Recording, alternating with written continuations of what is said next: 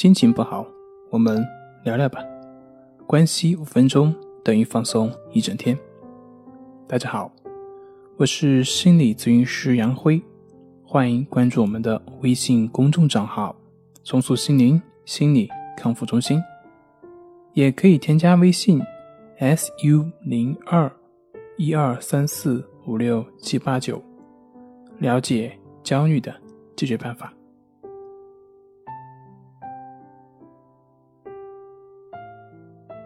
今天要分享的话题是带你了解森田疗法。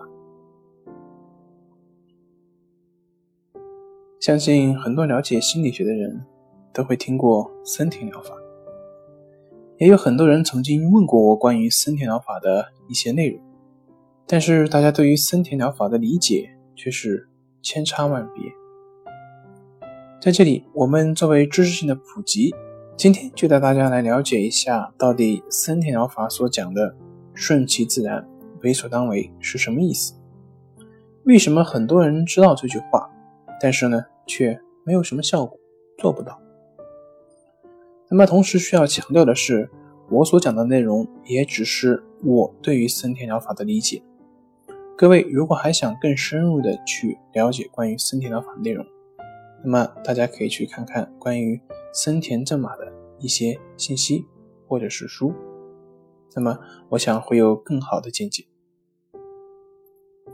嗯，在开始之前呢，我们先看一看森田正马对于神经症症状的来源它的定义。森田认为，神经症患者原本没有任何心理问题，只是因为它存在所谓的疑病素质。所谓的疑病素质呢，就是指对某种原本正常的感觉看成了异常，想控制或者去排斥这种感觉，结果呢，由于自己的注意力集中在这种感觉上，造成注意力和感觉的相互加强，即是形成精神交互的作用，从而形成一种恶性循环。这就是生田正麻所解释的神经症形成这些症状的主要原因。进而，森田正马根据这些提出了基本上我们所有人都知道的那一句话，就是“顺其自然，为所当为”。这句话也就是森田对于以上这些症状所讲的一个基本的治疗思想。森田正马曾经说过：“人如何才能服从自然呢？那么就是放弃徒劳的人为。”想依靠人为的办法来支配自己的情感，就如同要使鸡毛上天、河水逆流，不仅不能实现，反而会徒增烦恼。那么这些呢，都是人力所不能及，但是你要强为之，所以就会痛苦难受。然而呢，怎么叫自然呢？自然就是夏热冬冷，这就是自然，这就是自然的规律。想要夏不热，冬不冷，那么这就是逆天而行，是人为。所以按照自然规律，服从它，忍受它，就是顺应自然。这就是生田正马所说的顺其自然。简单来讲呢，就是认清客观事物的发展规律，包括我们自身存在的感觉、情感等等，它们都是有它们的一定规律的，是不以人的意志所转移。所以。只有我们的主观思想符合这些客观事物的规律，那么才能跳出我们的思维矛盾。那么，什么叫做为所当为呢？简单来讲呢，就是去做你本来应该做的事情。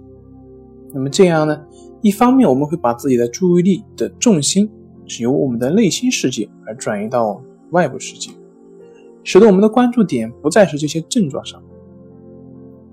另外一个就是。